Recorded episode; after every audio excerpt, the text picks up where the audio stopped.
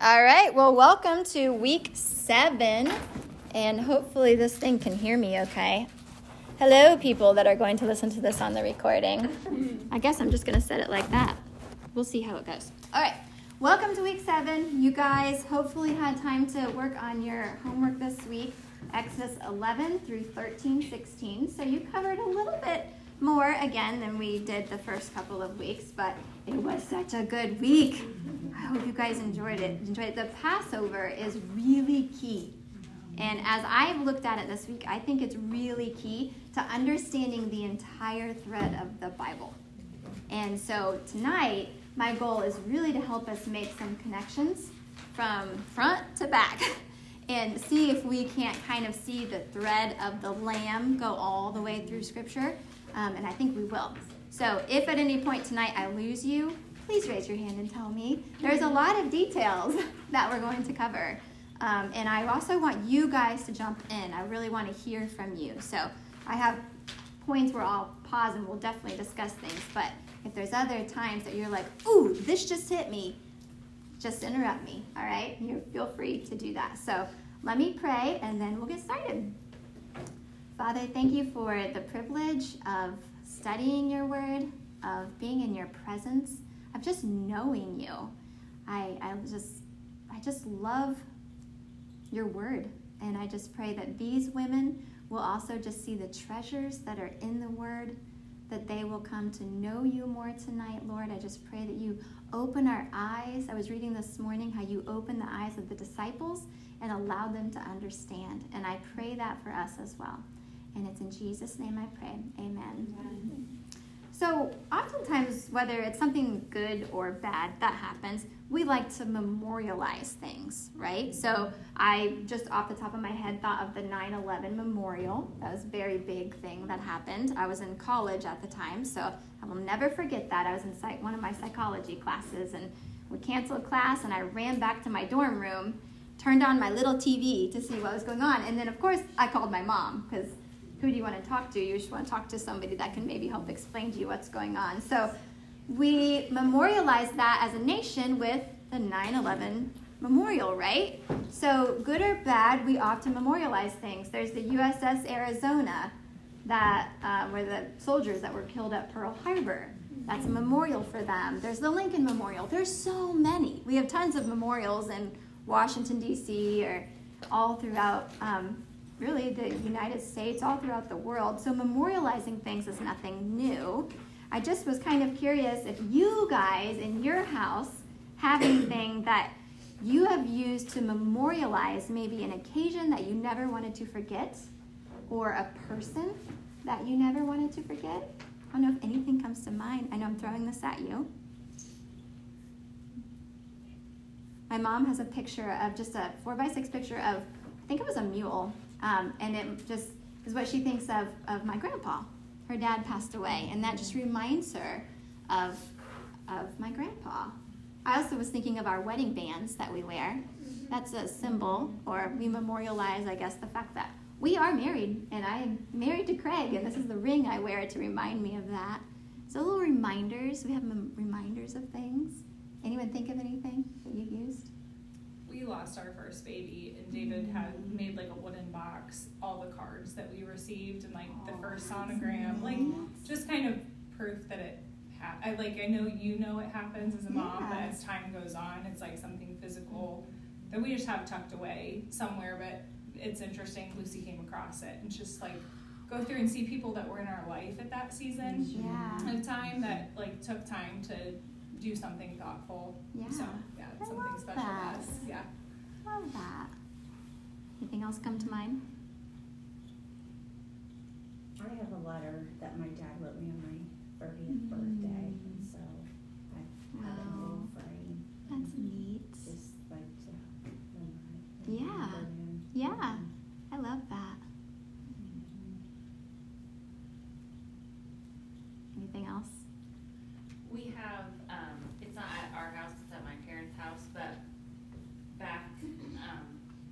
back of their lawn in a corner with trees um, where our pets have been buried. Yes.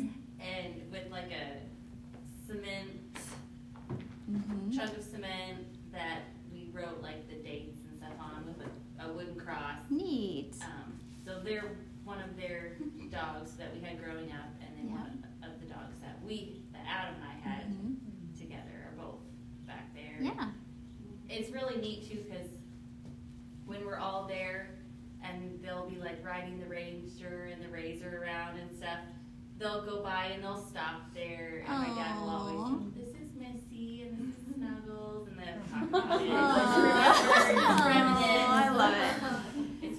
But the great point about that is it's like a point of connection between generations then Mhm. that your dad can stop and go, let me tell you about, what was it? Missy. Missy. Let me tell you about Missy. But if that wasn't there, maybe you just wouldn't even think to tell the next generation about this special pet that you had. So you can kind of see where I'm going with this a little bit. What we're talking about tonight in these chapters was huge for the Israelites. This was their salvation story. So this, I mean, they, they still, those who have not come to faith in Jesus still celebrate the Passover. And this, and as you read through other Old Testament passages, this is what they come back to. They come back to the Exodus. And the Lord wanted them to remember it. He did not want them to forget this amazing occasion that happened, but it was very special. So, what did he do? He memorialized it for them in the Passover and the Feast of Unleavened Bread so that hopefully they would not forget. Now, there came a time in Israel's history where they did not celebrate the Passover for a long time. What happened? They forgot. They forgot. And eventually it's rediscovered, this thing called Passover. I forget what king it was, but he was like, oh, we're going to do this. And there was a revival that occurred that just that just struck me. But there was a revival that occurred with that king then. So they were to always do this. And you read that. If you look at chapter 12, verse 14, says, This day shall be for you, speaking of the Passover, a memorial day. We even have Memorial Day, don't we? Oh, there we go. But this day shall be for you a memorial day, and you shall keep it as a feast to the Lord throughout your generations as a statute forever. You shall keep it as a feast. Then jump over to verse 24, 12 24. You shall observe this rite as a statute for you and for your sons forever. How long? forever. So he wanted them to not forget. He was memorializing this occasion by giving them the Passover and the Feast of Unleavened Bread. But little did the Israelites realize that this annual celebration wasn't just a retelling of God's awesome works, but it was a foretelling. So that's what we have to understand. The Passover is not just a retelling, it's a foretelling. It did tell a story, but it also foretold a bigger story. So it retold God's awesome works in Exodus, but it foretold Christ's awesome work at the cross. The Passover didn't just look back, it looked forward to an even greater Exodus and a far more meaningful redemption. One in which God didn't just liberate or free a couple million people from the hand of a vicious tyrant like he did in Egypt, but he liberated the whole world from the inescapable grip of hell and sin and death. So it's not just a retelling, it's a foretelling. So tonight we're going to see how the Lord freed us and for what purpose. If you want to write that down, you can. We're going to look at how the Lord freed us. How did he do it? We, we know we've been saved. We say we've been saved. Okay, that means we've been freed. So, how did the Lord free us and for what purpose did he free us? Or is there a purpose? So, we're going to talk about that. So, we're going to start in chapter 11. And we are not going to read all of this. I'm going to trust that you guys did your homework. And if you didn't, I think you're going to be real inspired to do your homework next week. Hopefully, you did so that you can follow along a little bit better. But we'll piece some of this together, even if not. I still think you're going to get a lot of detail tonight. So, Uh, chapter 11, verse 1 says, The Lord said to Moses, Yet one plague more I will bring upon Pharaoh and upon Egypt. Afterward, he will let you go from here. When he lets you go, he will drive you away completely. All right, at that announcement, what do you think was going through Moses' mind? God just said, one more plague, and then he is going to let you go. I think we have to remember he didn't know how many plagues there were. You know? Like, we're like, oh, there were 10 plagues. We know that there were 10 plagues, you know? He didn't. Israel didn't. So I don't know if you guys had any thoughts of this, but what do you think's going through his mind? Like, when he hears that, one more plague, I mean, is he like, yes, we are almost free? I don't know. Any thoughts on that? Here we go again. Here we go again. Yeah. Yeah, he's almost there. He's almost there. One more plague. Look at verse 2 now. Speak now, as it's the Lord telling this to Moses, speak now in the hearing of the people, that they ask every man of his neighbor and every woman of her neighbor for silver and gold jewelry. Okay, I've heard of asking people for sugar. I have asked people for sugar. I've asked people for butter, flour. I have never asked for gold jewelry. Maybe I should try. I'm not sure. Our dog is really into stealing things from the neighbor's house right now. She is not asking, she is just taking. But so far, she has not brought me anything of value. So I'm still waiting for that one. Isn't this interesting? Has anyone ever asked their neighbor for their valuables? Yeah. I mean, how would that go over? It's just interesting to really think about this. You know, we read it and think, oh, yeah, they were supposed to ask for silver and gold jewelry. That's their valuables, that's their wealth that they're asking for. How did they ask? That's what I want to know. And we're like, uh, by the way, do you have any gold jewelry laying around that I could have, or anything silver? This I should like looking past the door. Was that is, is there a jewelry box over there? I don't know. I just like that bowl is really beautiful. Right. Yes. By the way, I could use that purple thread over there. We're gonna see when we get to the tabernacle. They had lots of stuff to build the tabernacle, and this is where they got it from. Mm-hmm. They had all kinds of colorful yarn and thread, and they had lots of gold because there's a ton of gold in the tabernacle. And this is where they got it from. But it's just an interesting thought to think about them going to their neighbors and asking them for their valuables, right? It's kind of fun to imagine that. Um, now, the interesting thing is that God said this would happen. We've already been there. We, we knew this was coming. So if we um, actually go back to the burning bush in Exodus 3, and I can just read it or you can turn there. Exodus 3, verse 21 and 22. The Lord had already told Moses, I will give this people favor in the sight of the Egyptians, and when you go, you shall not go empty. But each woman shall ask of her neighbor and any woman who lives in her house for silver and gold jewelry and for clothing. You shall put them on your sons and your daughters, so you shall plunder the Egyptians. I just have this, um, like, the mom in me is like, here, honey, wear this, you know, and they're wearing. Oh, who knows what they're wearing? Are they like? Are they wearing tons of layers because it's just too much to carry? They didn't have time to let their bread rise, but they had time to grab the jewels and make you know make sure that they had all the valuables with them. You're gonna wear this, and you're gonna wear this. But what I think is fascinating is that the Lord had told Moses all the way back at the burning bush, "Look, this is gonna happen. It's gonna happen." But the cool thing is, He told it to Abraham too. If you go all the way back to Genesis 15, 14, and you can write that down. You can go there if you want to. You don't have to. Uh, the Lord had told Abraham, But I will bring judgment on the nation that they serve, meaning Abraham's descendants, and afterward they shall come out with great possessions. God had this plan all along. So, what attribute do we see here? What comes to mind? What do we see? What attribute of God comes to mind? Just as we look at how He's trustworthy, Faithful. He's faithful. He is provider. Yes. I think promise keeper. Yes. And I love just looking at these little details and then going, what does this show me about God? How can I apply this to my life right now?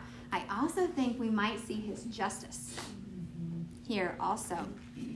Could the plundering of the Egyptians be payment for all their years as slaves? I think it could be. They, I don't know how many years they've actually been slaves. So, I mean, it says they're 400 years in this in the land of Egypt. Were they actually enslaved those whole 400 years? We don't know at what point they were actually enslaved. How many years did they need to get paid back for? I don't know. I mean, but it's an interesting thought to think of. Could this be payment for all their years that they had as slaves? So, as I thought about this, I thought, man, we have no need to worry about outcomes. We worry about outcomes a lot. But we have no need to worry about outcomes, for the God of perfect justice will make all things right. He will make all things right in the end. In fact, God will make things more than right. For we have already and will receive far more than we deserve. Far more than we deserve. I see that as a beautiful picture of grace here. So, this salvation story, what we see then are these people exiting, leaving this place of terrible slavery for freedom to serve God. And what do we see them leaving with?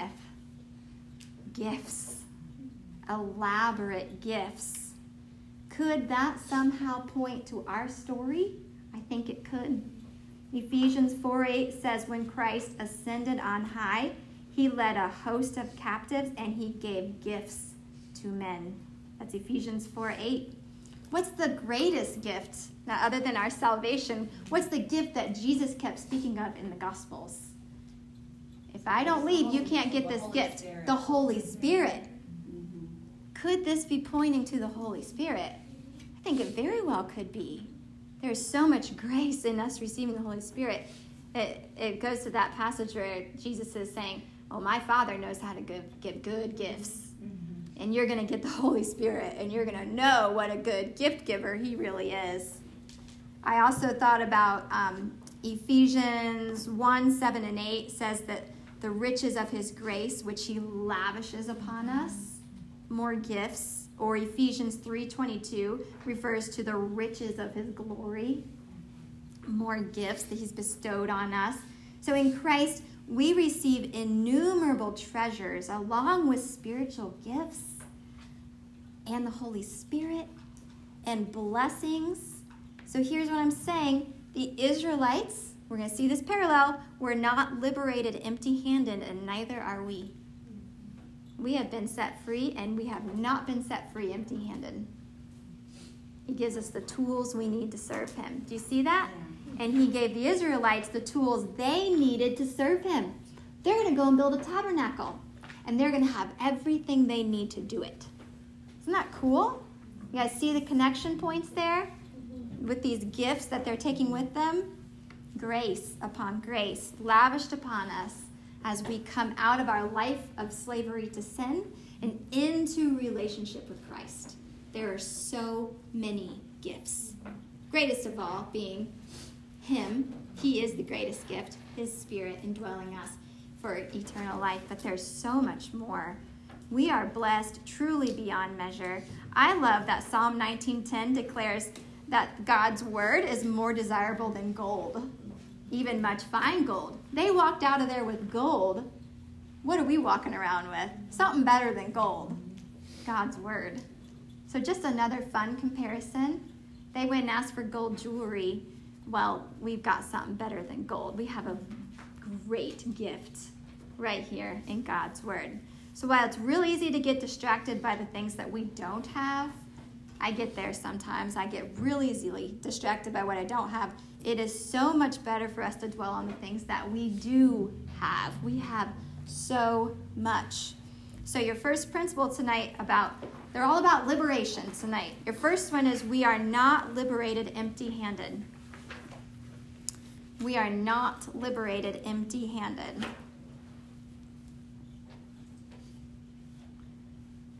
We are not liberated empty handed.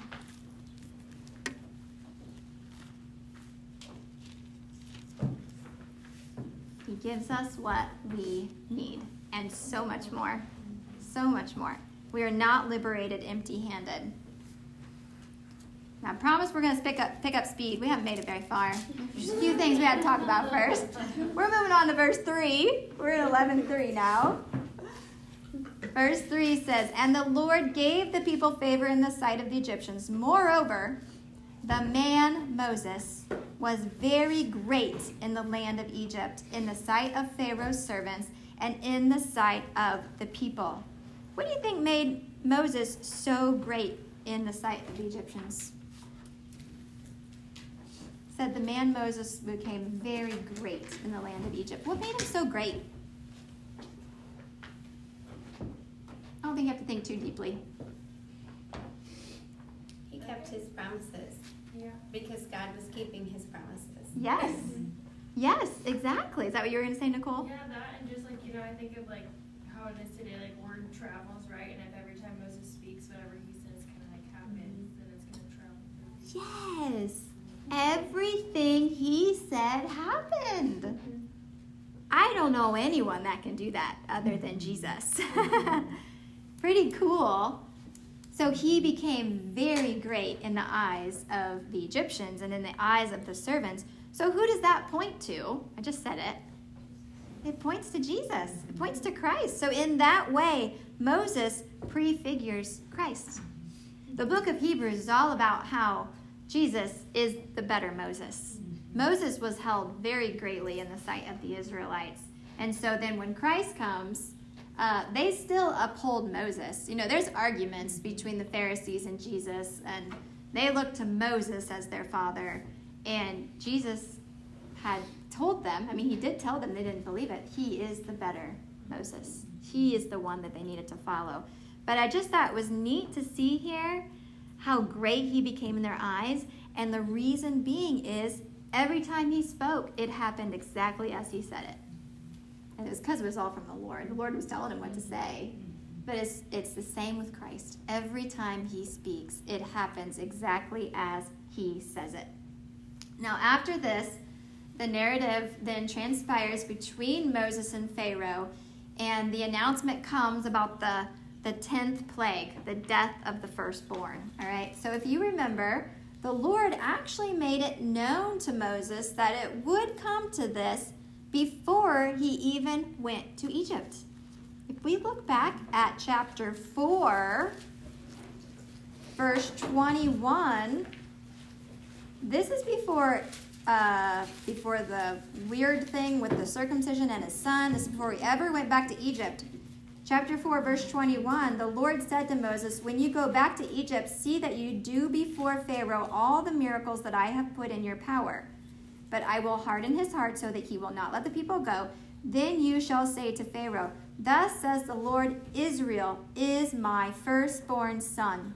And I say to you, Let my son go that he may serve me. If you refuse to let him go, behold, I will kill your firstborn son. Interesting, right? that he had already told Moses, hey, this is what it's going to come to. And so at some point, Moses must have warned Pharaoh. God told him here to say this to Pharaoh. We don't know when that was, but there's been a warning already presented to Pharaoh that this would happen. And Pharaoh doesn't heed the warning. We know that. He doesn't care. He's not going to listen to the Lord. Um, I just thought that was interesting. We go back and look at chapter four, and the Lord said, "Hey, this is this. Is, every Moses and Pharaoh both know this is what it's going to come to." Um, now Moses listened and believed the Lord, whereas Pharaoh didn't. What got me here is that God gives us ample warnings. He warned him, and we have so many warnings in Scripture. We have so many warnings about the day of wrath that is still to come. You better heed God's word. You better get under the blood of Christ because a day of judgment is coming. Hebrews 9:27 says that um, where does that go?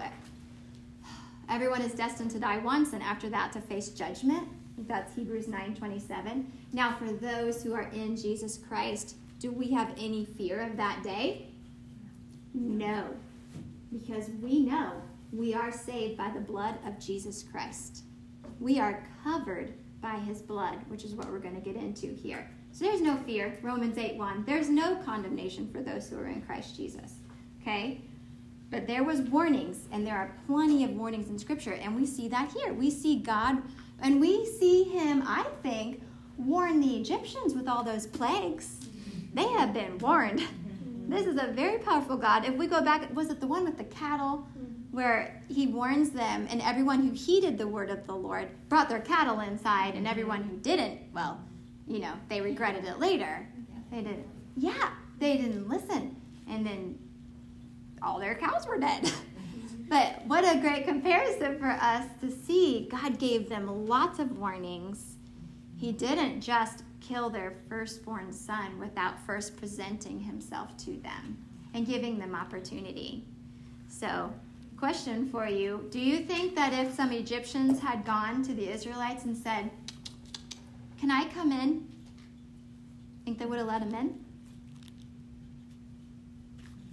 I don't know. That's what I wondered too. I was thinking like if they were looking at, you know, but then I thought, okay, maybe they were so separate from each other. But, you know, you, you could see them putting the, Yeah. the, the door frame, the doorpost or whatever. it is, Yeah. To be thinking, Can I I go? why should be doing that. Uh-huh. yeah. All Yeah. these Israelites do that, and I thought about that too. It's like, Yeah. uh-huh. I know. And it says there wasn't a, I mean, I I think uh, it's more to draw the point, but it says there was not a household in Egypt where not there was not someone dead. Mm-hmm. So, you know, obviously the Lord did not give that directive to the Egyptians. Sure. But I think if they had walked over and gone into the home of an Israelite, I think they would have lived. Mm-hmm. An interesting picture. Yeah. You have more to say? You thinking? No? Mm-hmm. Yeah. It's just interesting to think about, I think. All right. Uh, that was a side note. Okay, verse 8. Verse 8. We're back in chapter 11. Verse 8 uh, says that Moses went out in hot anger. Did you guys catch that? So he gives all the directives about the 10th plague, and then it says that he goes out in hot anger. Not just anger. I love it. Hot anger. Our little old Moses, who's so too afraid to speak, Right. is so afraid to go to Pharaoh. I don't know how long it's been. I like to think in my mind it's been like a year, almost a year maybe, that since the Lord first appeared to him at the burning bush. Uh, but we don't know. And here he is, not scared of Pharaoh anymore at all. You see what else he says in that verse? He says, "And all these your servants shall come to down to me and bow down to me." He's like he is declaring, uh, "Your guys are going to be bowing down to me." Wow, who is this guy? It's crazy, right? So why the hot anger? Any any ideas there? Any thoughts? Why does he deliver this message of the tenth plague and then go out in hot anger? He's just you're foolish. Yeah. You're so foolish. I'm not seeing what the Lord has done this year over the year or however long. I think so. He just is like, you're gonna.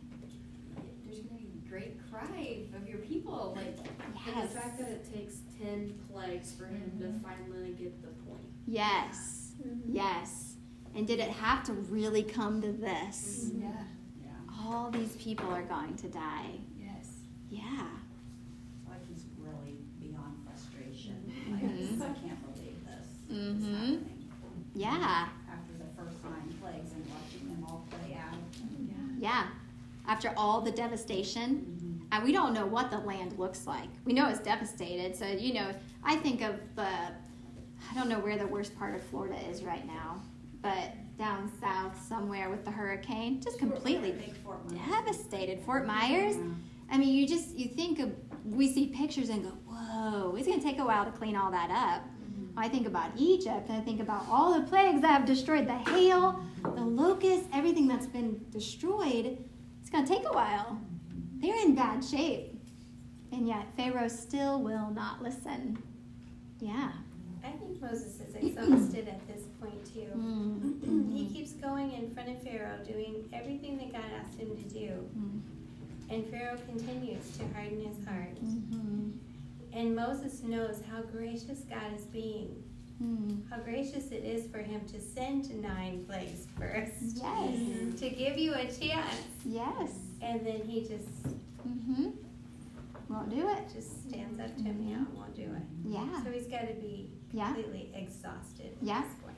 Yeah. And I get think so. angry when Yeah. I get exhausted. Absolutely. Yeah. I just think too, it shows pride, like how much, how bad pride is. Mm-hmm. he has so much pride, Mhm. Yes. and he's willing to give let his son, his own son, just go Yes. to, to be killed. Yeah. He's, he's so prideful. Yeah. So does he not actually believe that it's going to happen, or is he just willing to let his son go? That's what I think. I think he's just so, but maybe not. Yeah. I don't know. Interesting thought, isn't it? I mean, every other thing that Moses has said has come true. So I don't know. Depraved mind.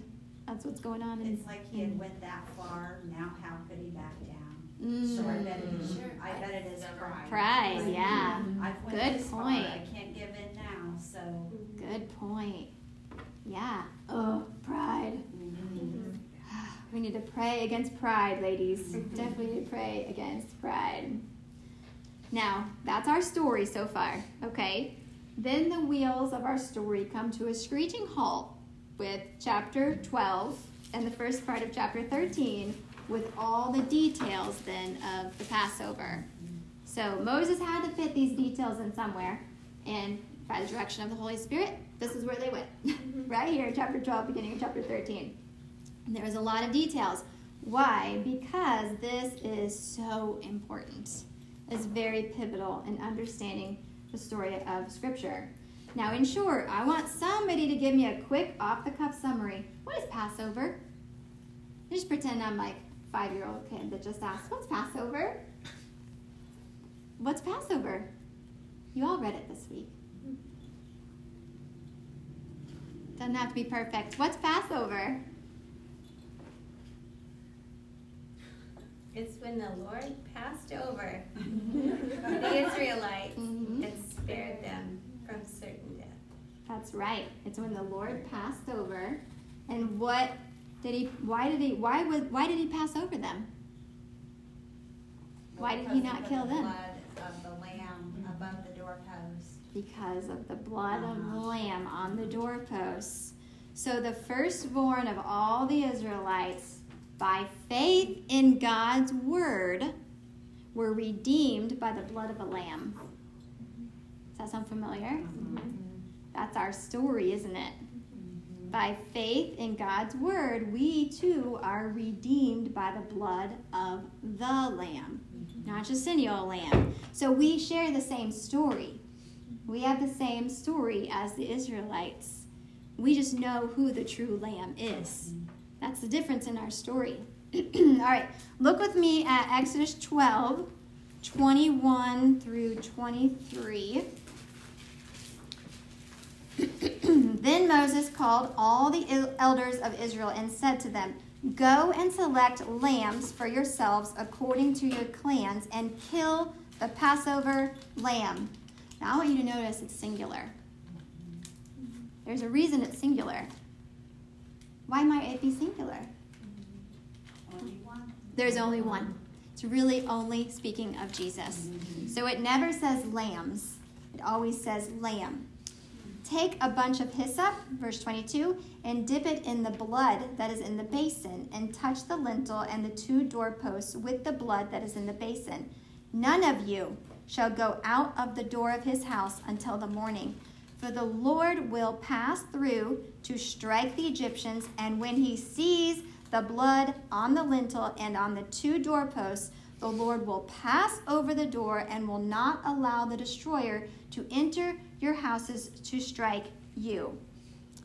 Now jump back to verse 12. Chapter 12, verse 12. For I will pass through the land of Egypt that night, and I will strike all the firstborn in the land of Egypt, both man and beast, and on all the gods of Egypt I will execute judgments. The gods of Egypt. I am the Lord. We've heard that before, haven't we? Just love that. The blood, the blood shall be a sign for you on the houses where you are.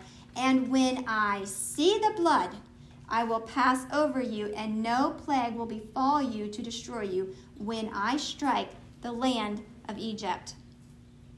What does the Lord say that he sees both in verse 13 and verse 23?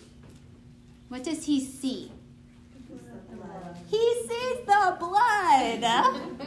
this is exciting. It did not matter, first of all, what the house looked like. It didn't matter if they were poor. It didn't matter if they were rich. It didn't matter if they cleaned that day. It didn't matter who was inside the house. It didn't matter how many people crammed inside. There could have been a lot of people inside the house. What mattered is that they they listened and by faith took the word of the Lord and put the blood up there and God looked at the blood. It didn't matter what anyone inside those houses had done. It didn't matter their past. It didn't matter if they had confessed their most recent sin. God looked at the blood. This is cool. He looked at the blood. What does he look at for us? He looks at Jesus. He looks at the blood of Jesus atoned for us. And then he's like, Yep, you are mine. Yep, you are mine. I am yours. Yep, that's right. He looks at the blood. We think so much that God might be, I mean, yes, we need to work on our sanctification. We'll get to that in a little bit. But we lay blame on so many other things or think, oh, I'm not good enough, or oh, this, or oh, that, or oh, that. He looks at the blood. He's just looking for Jesus. Oh, we've got, and if you've got Jesus, that's all you need. That's what saves you is the blood of Christ. That's, I just thought that was so cool that he said he looks at the blood. The wages of sin is death, but God will accept the blood of the Lamb in our place. So, from start to finish, this is the consistent message of the Bible. The wages of sin is death, but God will accept the blood of the Lamb in our place. It's called substitutionary atonement. That's a very big doctrinal word, but it is a very basic doctrine of the Christian faith substitutionary atonement. Jesus will accept the blood of Jesus Christ, who is the true Passover lamb, in our place. Now, I want you to see this thread all the way from Genesis to Revelation. So, think back with me to Abraham. What did God provide in place of Isaac when he was going to sacrifice Isaac on the altar? Yeah, a ram, which I had to look it up because I wasn't quite sure, is a male lamb. so, in case anyone else didn't realize that. yes. So we have we have a ram, but I just want you to see that it's the it's the same thing. It's the same stipulation in our Exodus story because it's a lamb, a male lamb without blemish. All right, so that is a ram. So we have a ram provided in the place of Isaac, in the place of one person. Next, here in our story that we're looking at tonight, we see a, a male lamb offered for the redemption of all the firstborn. Right? Okay, now, when the law is given later on, we will see a lamb offered on the Day of Atonement annually on behalf of the entire nation. See how this is increasing as we go? There's a progression here, but also kind of a, a similar thread all the way through. Then came the day when John the Baptist saw Jesus coming toward him and declared, Behold, the Lamb of God who takes away the sin of the world. John 1 29. So we see Christ, the true Passover lamb, was then provided for the entire world. Do you see the progression and the consistency? Do you have chills? Yeah. It's so cool. It was always by the blood of the Lamb that atonement was made. And you see this increase as you go through scriptures. Get this 28 times in the book of Revelation, Jesus is referred to as the Lamb. 28 times in Revelation. For example, Revelation 5:12. Worthy is the lamb who was slain. It's always been about the lamb. And you really see that increase as you get to the end of the New Testament. 28 times in Revelation, Jesus is referred to as the lamb. So here is your second principle for the night liberation is by the blood of the lamb. Liberation is by the blood of the lamb. Liberation is by the blood of the Lamb.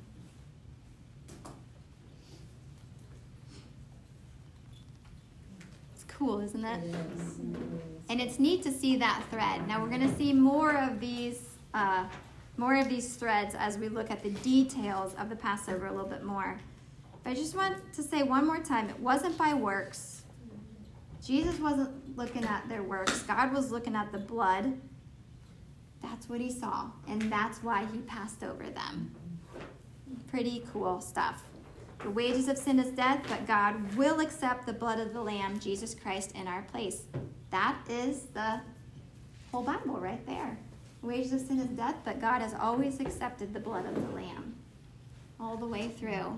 I think um, we don't know what it was, but even if you go back to Cain and Abel, he didn't accept Cain's offering, but Abel's he did. And if you read in the commentaries, they believe that Abel offered a lamb. And that's why his was acceptable. So, really, from start to finish, you see that consistency there. Now, turn to page 82 in your workbook. I hope you got to page 82, but if not, you can fill it in now as we go.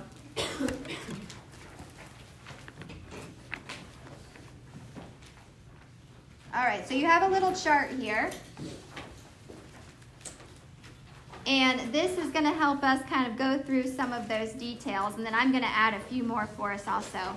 So, that first block at the top, what stipulations, just help me answer these questions, okay? What stipulations were there for the animal that was going to be used for this sacrifice? What'd you find? One year old male without blemish. Yes, a one year old male without blemish or defect. So it needed to be perfect. So we see then Jesus was not one year old, but what I read was a one year old lamb was really in its prime. And Jesus, as probably a 33 year old man, was really in his prime. We also know he was without sin. That's made very clear to us. 1 Peter 2:22 says he committed no sin. Hebrews 4:15, he was tempted yet was without sin. So we see he truly is this lamb without blemish. And then one of my favorites that I discovered this week as I was reading in the Gospels, I just finished reading the Gospels today. Um, in John 19, oh yeah, I do have it marked. Pilate declares him spotless, actually. And I had never noticed that before.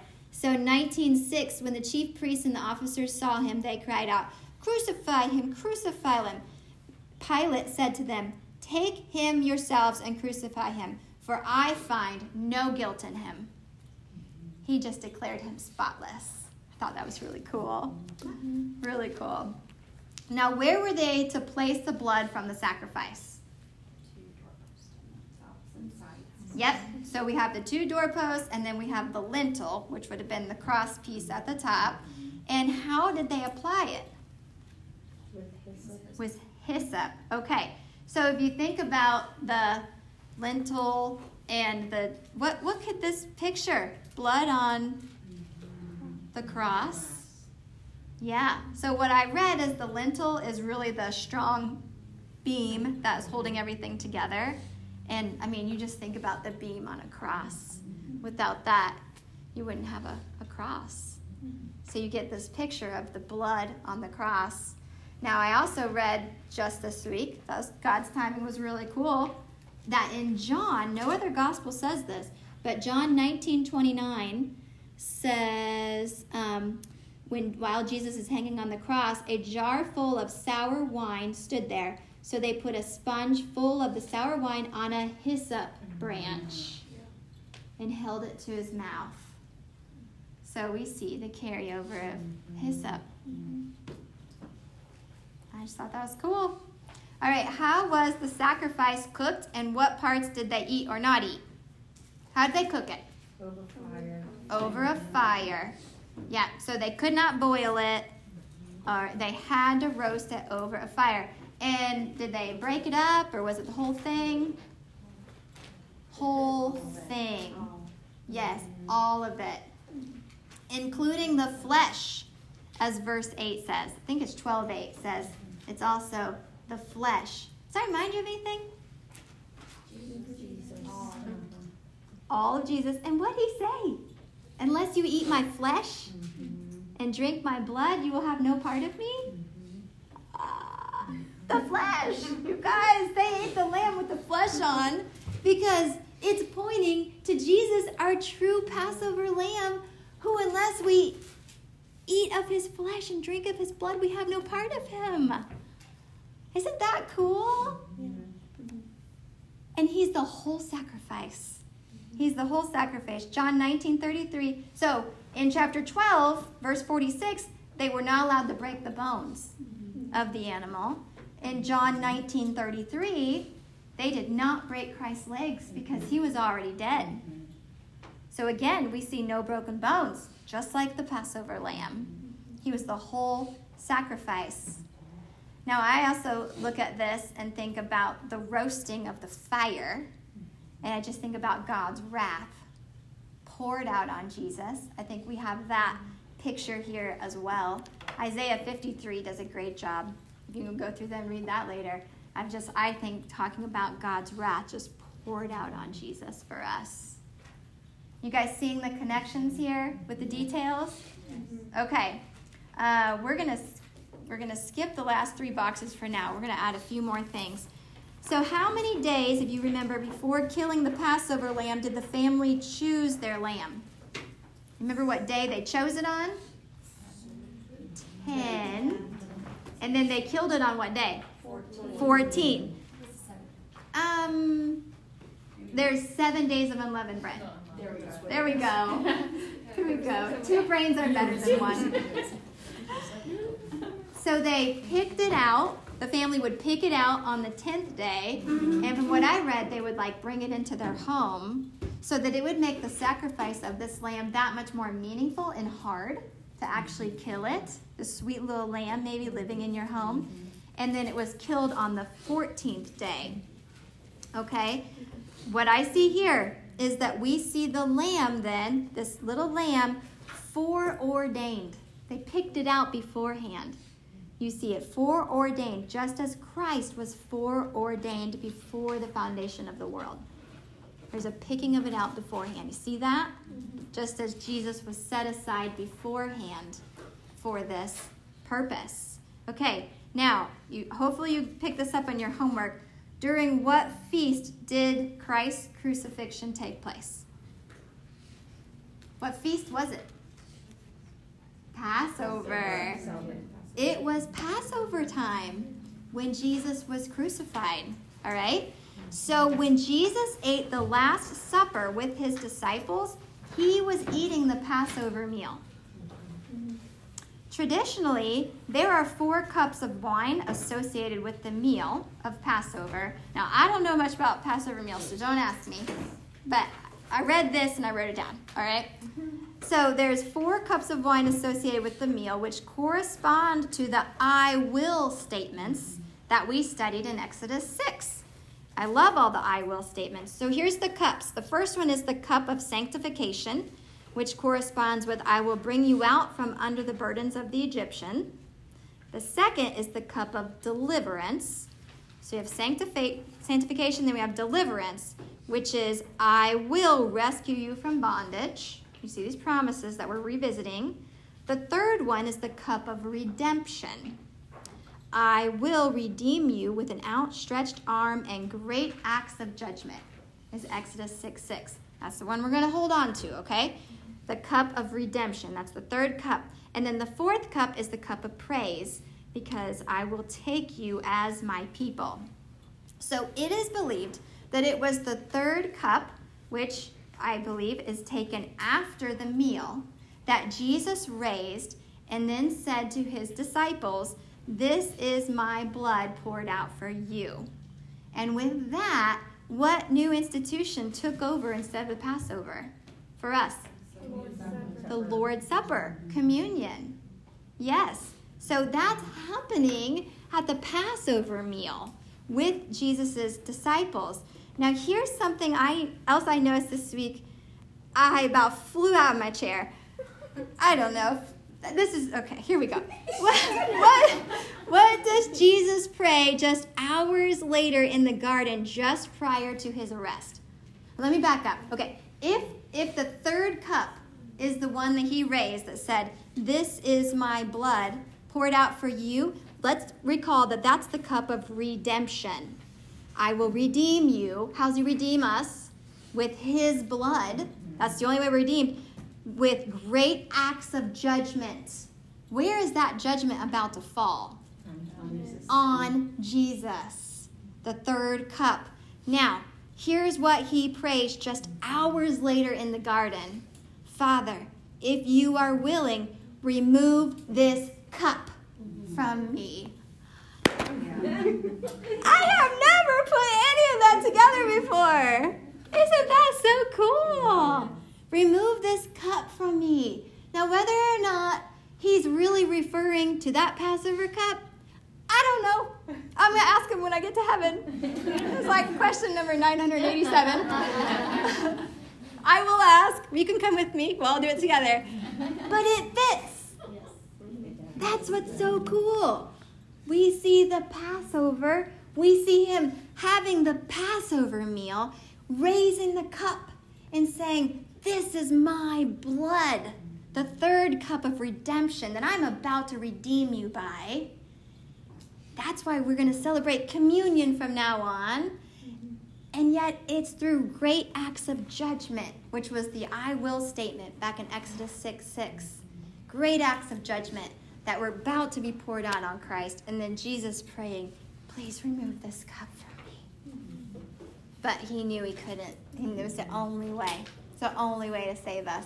Isn't that cool? Okay, here's another cool thing, all right?